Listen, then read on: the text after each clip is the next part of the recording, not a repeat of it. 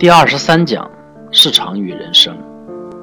禅师自名为禅中说禅，第一个禅字道出人性深处所有纠结、迷茫、无助、无知、恐惧、失望的心理状态，而第二个禅字成为化解人性弱点的最重要法门。古往今来，多少人都在修炼，多少人不得其法。禅师是个大家，如果你读过禅师博文中的大部分内容，就会感到禅师是一个不执着的人。当你以为他在左的时候，他却突然朝向右；当你觉得他朝右的时候，他又突然朝左。真正的智者从来都不执一法，只谈究竟，则见如来。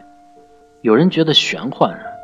有人自觉甘露，学禅论不必执念，也不必偏执，能得则解惑，则是人生大造化；如不能参悟，也属正常。万事都是机缘，交易市场是不可多得的，能够让人思考并修行的场所。修行修什么？修内心，修世事无常。所以。市场中的得失不是我们的目的，得失之中带来的修行缘分才是应该珍惜的。如果能在俗世驱动下参与市场的同时，去珍惜来之不易的修行机会，那才是人生最大的财富和机缘。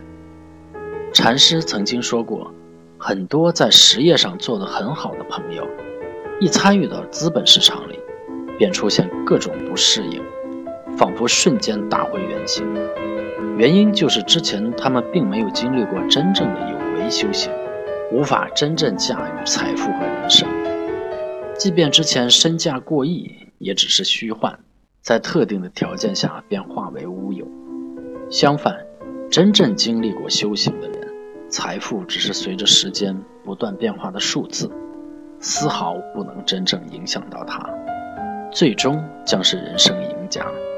你是否真正做好了成为人生赢家的准备？